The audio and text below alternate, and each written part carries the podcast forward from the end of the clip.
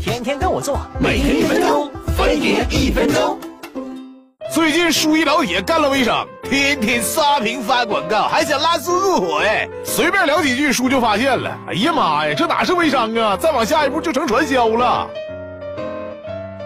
其实微商的范围很广泛，利用微信的社交功能做生意的都可以算作微商哎。叔以前也常在微商那里买东西，可不知道啥时候出现了那么一群卖三无产品的毒瘤微商，把整个微商的名声都搞臭了。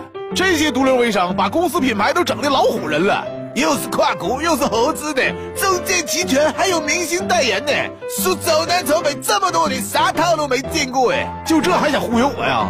打开淘宝，从注册品牌到合成照片，几千块就能搞定啊！然后找一个生产三无产品的小作坊作为货源，再编一些侮辱人类智商的鸡汤用来宣传。这样一个跨国合资、月销上亿、诚招代理、一本万利的微商公司就正式成立了。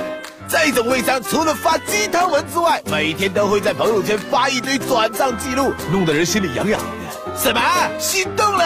那也不行啊！其实转账的截图都是可以造假的，叔分分钟就给你 P 出来。你要是真信了，还傻乎乎的交了加盟费或者货款，用不了多久你就会发现那些东西根本卖不出去。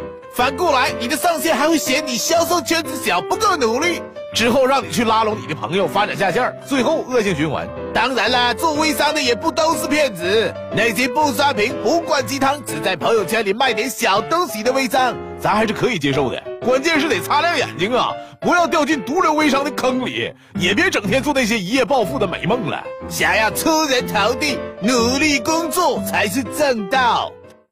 你说在武侠世界里开一家客栈，最需要小心什么？小新大学一进门就自带 BGM 的客官，